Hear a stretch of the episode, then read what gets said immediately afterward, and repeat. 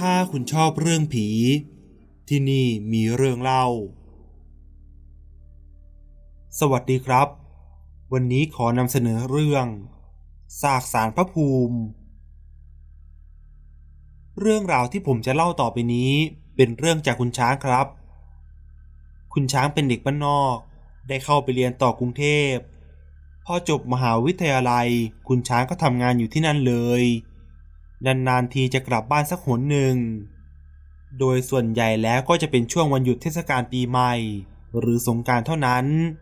เนื่องจากงานที่ทำอยู่ค่อนข้างรัดตัวทำให้กว่าจะลาได้แต่ละทีก็ทำเรื่องยากพอสมควร แต่วันหนึ่งก็มีเหตุให้คุณช้างต้องกลับบ้านนอกจากช่วงเทศกาลจนได้ คุณช้างมีเพื่อนสนิทคนหนึ่ง ชื่อตอดมันค่อนข้างเป็นผู้ชายที่กล้าได้กล้าเสีย ไม่เคยกลัวอะไร สมัยเด็กคุณช้างสนิทกับตอดมาก เพราะตอดคอยช่วยเหลือคุณช้างตลอด เวลามีเรื่องหรือโดนรังแก แต่ด้วยความที่ตอดมันค่อนข้างจะเกเร จึงทำให้เรียนไม่จบ และต้องออกไปหางานทำทันที ในระหว่างนั้นไม่มีทีท่าว่ามันจะกลับไปเรียนต่ออีกเลยตอดที่ปกติก็เกเรอยู่แล้ว ก็ยิ่งเกเรไปใหญ่ เพราะทำงานมีเงิน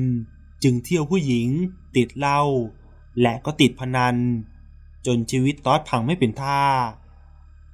คุณช้างเคยได้ข่าวว่ามันเกือบจะโดนนักเลงประจำถิ่นรุมทำร้ายอยู่หลายรอบ รอดตายจากกระสุนปืนมาก็หลายครั้ง บางครั้งที่ตอดโทรหาคุณช้าง คุณช้างก็ยังแซวมันว่าตะบี้ตะบันใช้ชีวิตแบบนี้ ระวังจะไม่ได้แก่ตาย ตอดได้ยินมันก็หัวเราะ คุณช้างติดต่อกับต๊อดนานๆครั้ง แต่กลับบ้านก็นัดเจอกันตลอด อยู่มาวันหนึ่ง แม่คุณช้างก็โทรศัพท์มาบอกว่าต๊อดเสียชีวิตแล้ว เนื่องจากขับรถแหกโค้ง ข้อหักตายคาที่ ด้วยความที่มันเป็นเพื่อนสนิท คุณช้างจึงได้ลางาน โดยอ้างว่าญาติเสีย คุณช้างเดินทางไปร่วมงานศพต๊อดก็มีบรรดาเพื่อนๆเก่ามาร่วมงานกัน คุณช้างได้เจอกับแม่ของตอดก็ได้แสดงความเสียใจ และก็ถามสารทุกข์สุขดิบกัน แม่ก็เล่าให้ฟังว่า ก่อนหน้านั้นตอดมันเกเรจนได้ไปนอนในคุกเกือบปี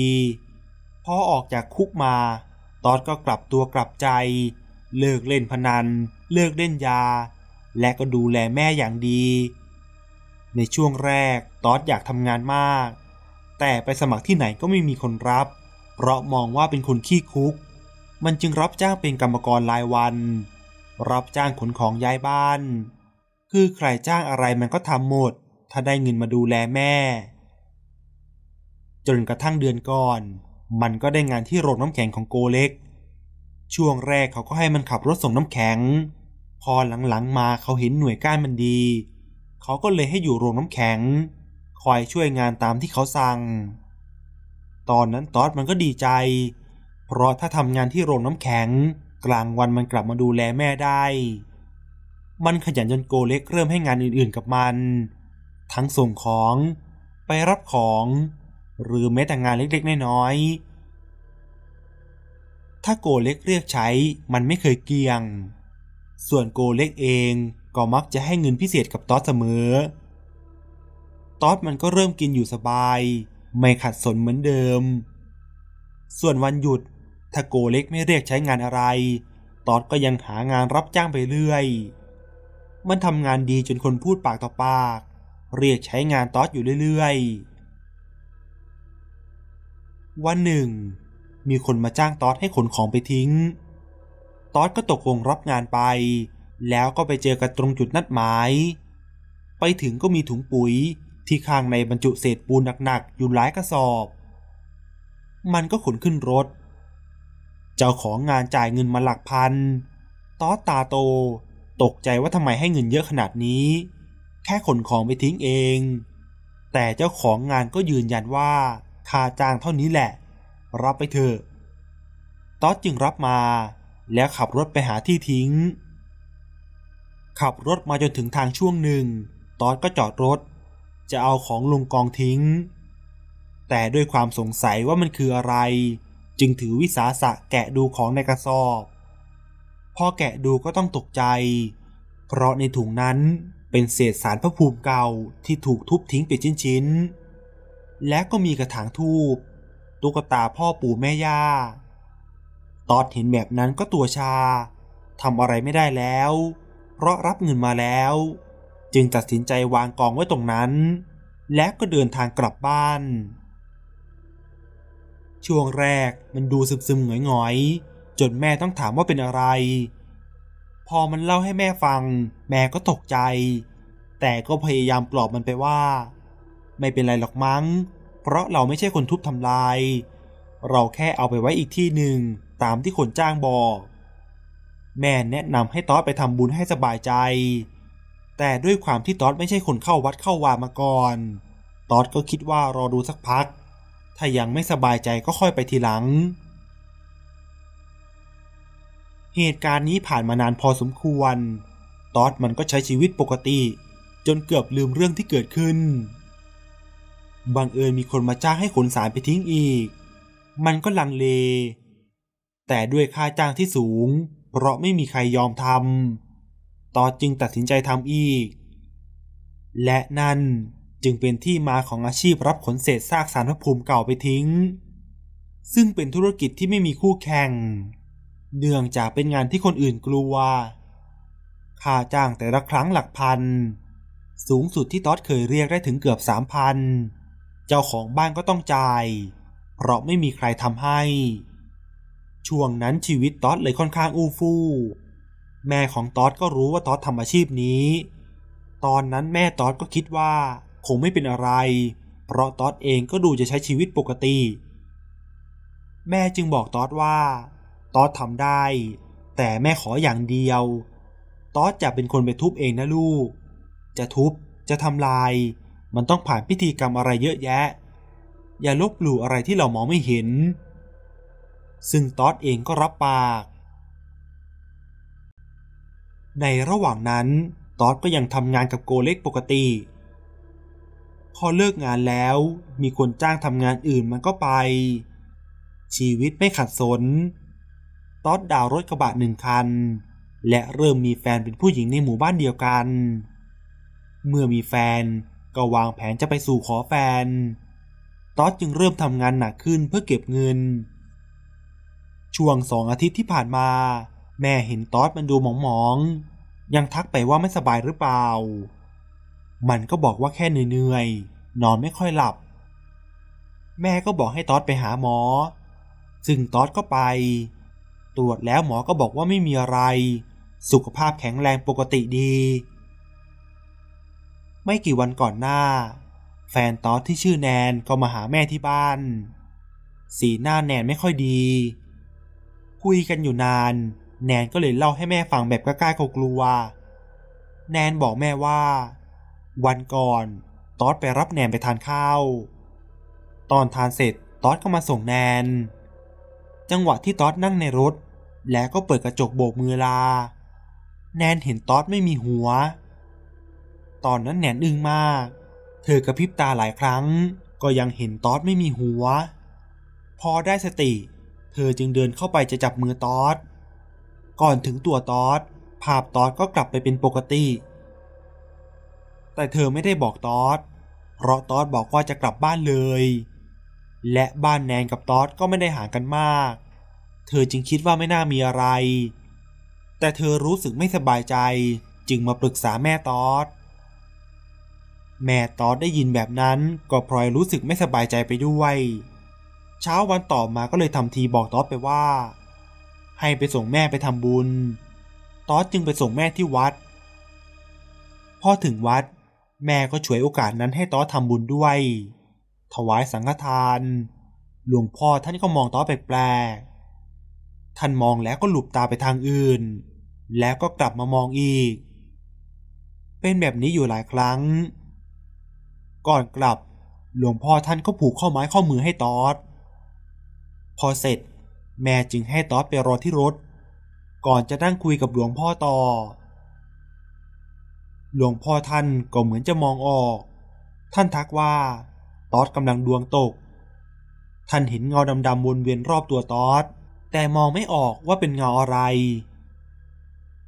มันไปทำอะไรมา หลวงพ่อท่านถาม แต่แม่เองก็ไม่ค่อยจะรู้เรื่องรู้ราว ก็เลยตอบท่านไปว่าไม่รู้ หลวงพ่อจึงให้พระองค์เล็กๆมาองค์หนึ่ง ก่อนบอกว่าให้ตอดพกติดตัวตลอดเวลา เราช่วยที่เราช่วยได้ ที่เหลือก็แล้วแต่บุญแต่กรรมของเขา ในคืนนั้นเอง แม่ตอดก็ฝัน ในฝันแม่ยืนอยู่กลางทุ่งนา มีโกดังใหญ่ ๆ อยู่ข้างหน้าไกลลิบๆ แม่ยืนอยู่นานไม่เห็นใคร จึงเดินไปที่โกดัง ระหว่างทาง แม่ก็เจอคนทักเยอะแยะ แต่แม่ไม่รู้จักใครสักคน แม่จึงไม่ได้ทักตอบ แม่เดินมาเรื่อยๆ จนถึงโกดัง ลักษณะเหมือนลานตาข้าว มีคนเยอะแยะยืนอยู่ตรงนั้น หนึ่งในนั้นตะโกนถามแม่ว่า เอา้า ลูกชายแม่ไม่มาด้วยเหรอ แม่จึงตอบกลับไปว่า ไม่มาจ้า ลูกต้องไปทำงาน พอพูดจบ ทุกคนในที่นั้นก็ยิ้มแบบตาลอยๆ ดูน่ากลัวมาก จากนั้นทุกคนก็พร้อมใจกันหัวเราะเสียงดังก้องไปทั่ว แม่เห็นท่าไม่ดีก็เริ่มถอยเพื่อที่จะวิ่งหนีพอจะวิ่งก็สะดุดขาตัวเองล้มลงไปในบ่ออะไรสักอย่าง ซึ่งมันลึกมาก จังหวะที่แม่รู้สึกตัวว่าตัวเองกำลังลอยตกลงไปในก้นบ่อ แม่ก็ตื่นขึ้น พอแม่ตื่นก็หลับไม่ลงอีกเลย ในใจมันวิว กังวลอย่างบอกไม่ถูก แม่ก็เลยลุกขึ้นมาทำกับข้าว พอตอดลงมาทานข้าว แม่ก็พยายามถามว่าช่วงนี้มีงานอะไรทำไมดูท่าทางเหนื่อยตอดก็นิ่งไป แล้วก็ตอบว่าไม่มีอะไร แม่ก็บอกให้ตอดพัก ลางานอยู่บ้านสักวัน ตอดก็บอกว่า ไม่ได้หรอกแม่ โกเล็กสั่งงานไว้ อีกนิดเดียวจะเสร็จแล้ว ยังไงถ้าเสร็จตอดจะขอโกแกลาพักนะแม่ แล้วตอดก็ออกไปทำงาน เย็นนั้นเองตอดก็ประสบอุบัติเหตุเสียชีวิต รถคันที่ขับสวนมาบอกว่า เห็นตอดขับรถมาแต่ไกล แต่พอถึงทางโค้งตอดไม่หักพวงมาลัยเลย ตอดพุ่งตรง หลุดโค้งไปเฉยๆ เหมือนกำลังขับทางตรง พอเห็นแบบนั้น แกก็จอดเพื่อลงไปช่วยตอดมีอีกสองสามคันที่ตามมา ก็ลงไปช่วยเช่นกัน ตอนนั้นพลเมืองดีทุกคนก็ยืนยันว่าตอดยังมีชีวิตอยู่ และก็โต้ตอบได้ตามปกติ แต่ที่แปลกก็คือตอดพูดคนเดียว ถามอะไรตอบไม่ตรงคำถาม พึมพำจับใจความไม่ได้ มีพี่คนหนึ่งเอียงหูไปฟังใกลๆว่าตอดต้องการอะไร ตอดก็พูดว่า ไม่ไปได้ไหม ยังไม่อยากไป ซึ่งตอนนั้น คนฟังเขาเข้าใจว่า ตอดไม่อยากไปโรงพยาบาล ทุกคนก็บอกว่ายังไงก็ต้องไป เจ็บขนาดนี้ไม่ไปได้ยังไง พอรถพยาบาลและกู้ภัยมาถึง ก็เอาเครื่องมืองัด และก็เอาตอดออกมา ทันทีที่ดึงตัวตอดออกมาได้ จู่ๆตอดก็ตัวอ่อนปวกเปียก สิ้นใจไปตรงนั้น ทั้งๆทที่ก่อนหน้าก็ยังพูดคุยได้ ลืมตาได้ ทุกคนตกใจมาก พอหมอมาตรวจ หมอก็บอกตอดคอหัก ซึ่งด้วยอาการนี้ตอดเสียชีวิตไปแล้วตั้งแต่รถชน แม้ทุกคนจะยืนยันว่าตอดยังไม่ตายตอนที่ทุกคนมาถึง หมอก็ยังยืนยันคำเดิม สร้างความแปลกใจให้ทุกคนมาก แม่เล่าได้แค่นั้น พระก็มา ทุกคนจึงแยกย้ายกันไปฟังพระสวดในคืนนั้น คุณช้างกลับจากงานศพด้วยความเพลีย เพราะเดินทางมาทั้งวัน หลังจากอาบน้ำได้กินข้าวเสร็จ ก็พลอยหลับไปโดยไม่รู้ตัว เมื่อเข้าสู่ภวัง คุณช้างก็ฝัน ในฝัน คุณช้างกำลังจะคว้าจักรยานปั่นไปตรงไหนสักที่ ปั่นไปเรื่อยๆ ก็ผ่านสถานที่ที่คล้ายตลาดสด ที่ไม่มีคนอยู่เลยสักคน คุณช้างแวะจอดที่ร้านหนึ่ง เห็นมีกระทงใส่หมากพลูไว้ คุณช้างก็หยิบเอาใส่ตะกร้าจักรยาน มองหาเจ้าของร้านไม่มีจึงวางเงินไว้สิบบาท ปั่นจักรยานออกมานิดนึง ข้างหน้าเป็นทางโค้ง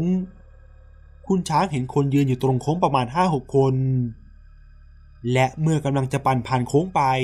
ก็ได้ยินเสียงเรียก ไอ้ช้างไอ้ช้าง คุณช้างเลยเบรกและมองหาต้นเสียง เห็นคนคนหนึ่งเดินมา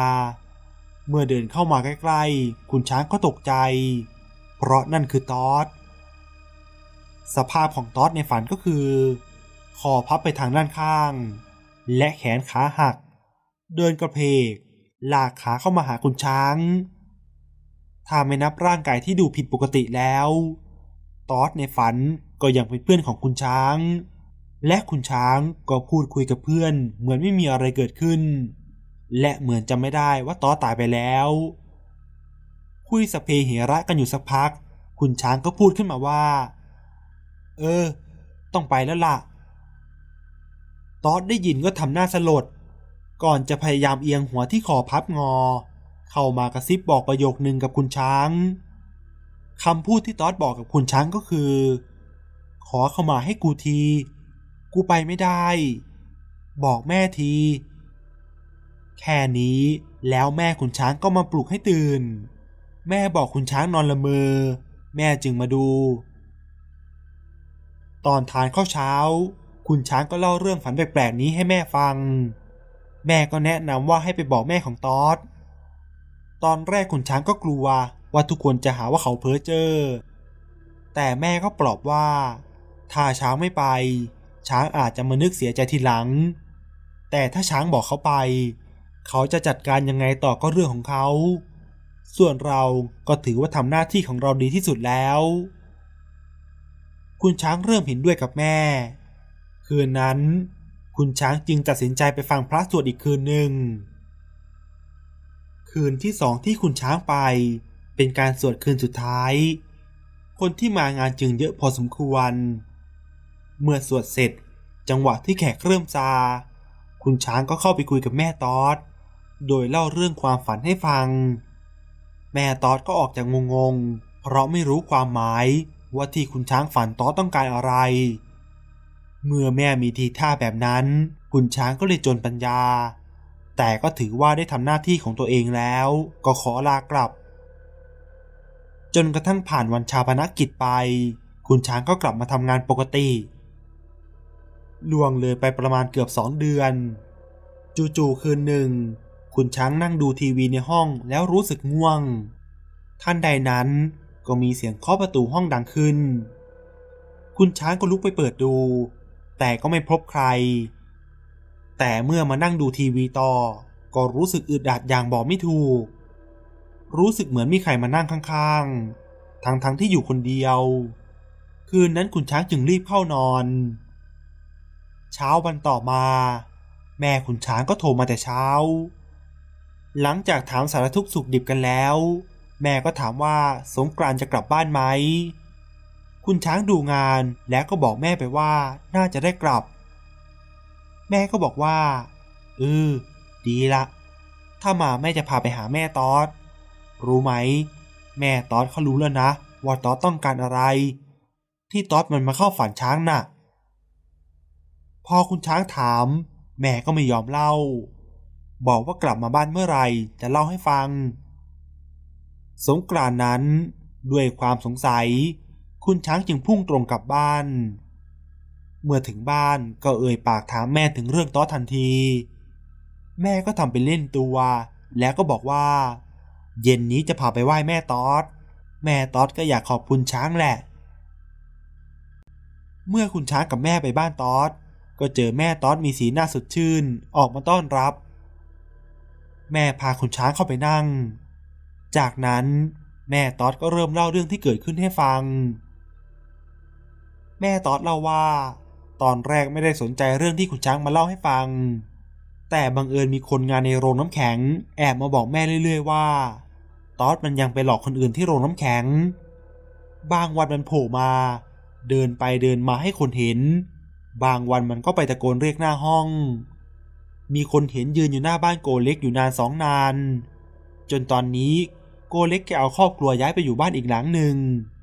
คนงานอยากให้แม่ไปช่วยทำพิธีเชิญวิญญาณ เพราะไม่อย่างนั้นคงไม่มีใครสามารถทำงานที่นั่นได้ นี่ก็ทยอยลาออกกันไปหลายคนแล้ว พอแม่ตอนได้ยินแบบนั้นก็สงสัย เพราะตอนเชิญวิญญาณ แม่ไปเชิญแล้วตรงที่เกิดอุบัติเหตุ แต่ทำไมถึงมีคนเห็นตอนที่โรงน้ำแข็ง แม่ก็พยายามสอบถามคนงานเรื่อยๆ ถ้ามีโอกาส จนกระทั่งได้รู้จากปากคนงานพม่าคนหนึ่งว่า ก่อนหน้าที่ต้อตาย โกเล็กให้คนงานพม่าสองสามคนไปรื้อสารเจ้าที่ ตรงที่ดินติดลงน้ำแข็งที่แกเพิ่งซื้อ แต่คนพม่ากลัว จะปลอบจะขู่ยังไงก็ไม่ยอมทำโกเล็กจึงส่งออสไปคุมงาน ออสมันกลัวว่างานไม่เสร็จ และโกเล็กแกจะโกรธ มันจึงรื้อเอง มันทำทุกอย่างเองหมด ทั้งทุบ ทั้งขุด คนงานทำได้แต่หยิบจับเครื่องมือให้เท่านั้น พอทุบสารจนเป็นเศษซาก ก็โกยใส่กระสอบ เอาไปทิ้งตรงหัวโค้งทางเข้าเมือง หลังเผาศพตอดได้ไม่กี่วัน หนึ่งในคนงานที่ไปช่วยมันรื้อสาร ได้ยินตอดมายืนเรียกอยู่หน้าห้อง ตอดมันมาเคาะประตูแล้วก็พูดว่า บอกแม่ที ช่วยบอกแม่ให้หน่อย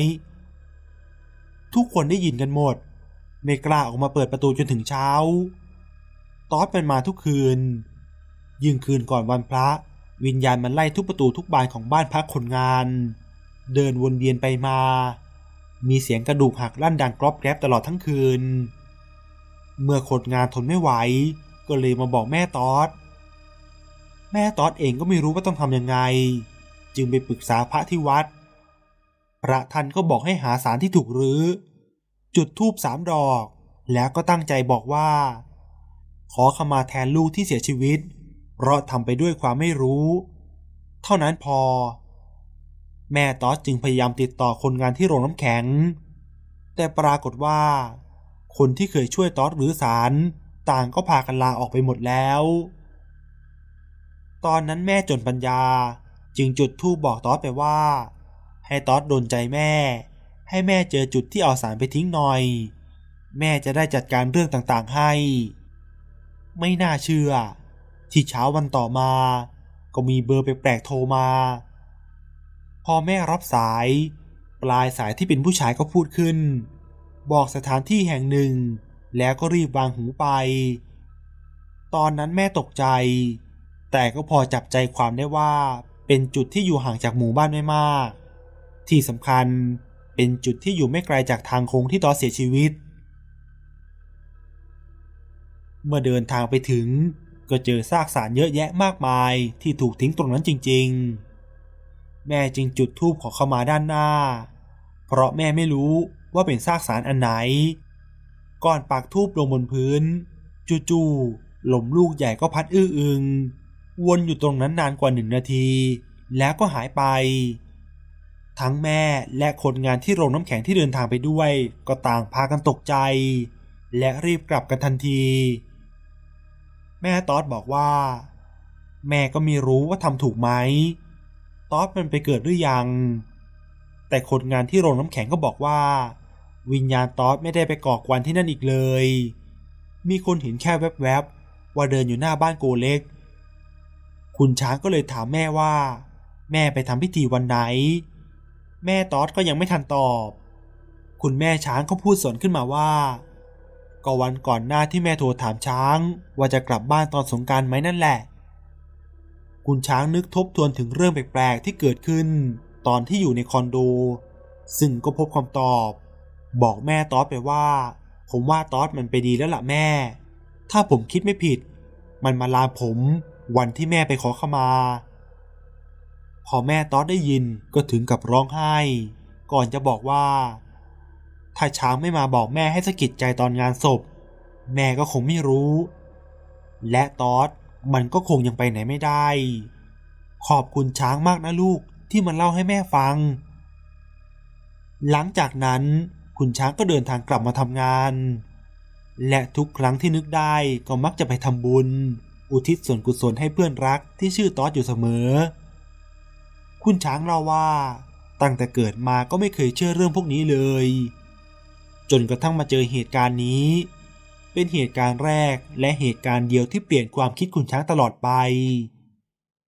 และนี่ก็คือเรื่องราวทั้งหมดครับ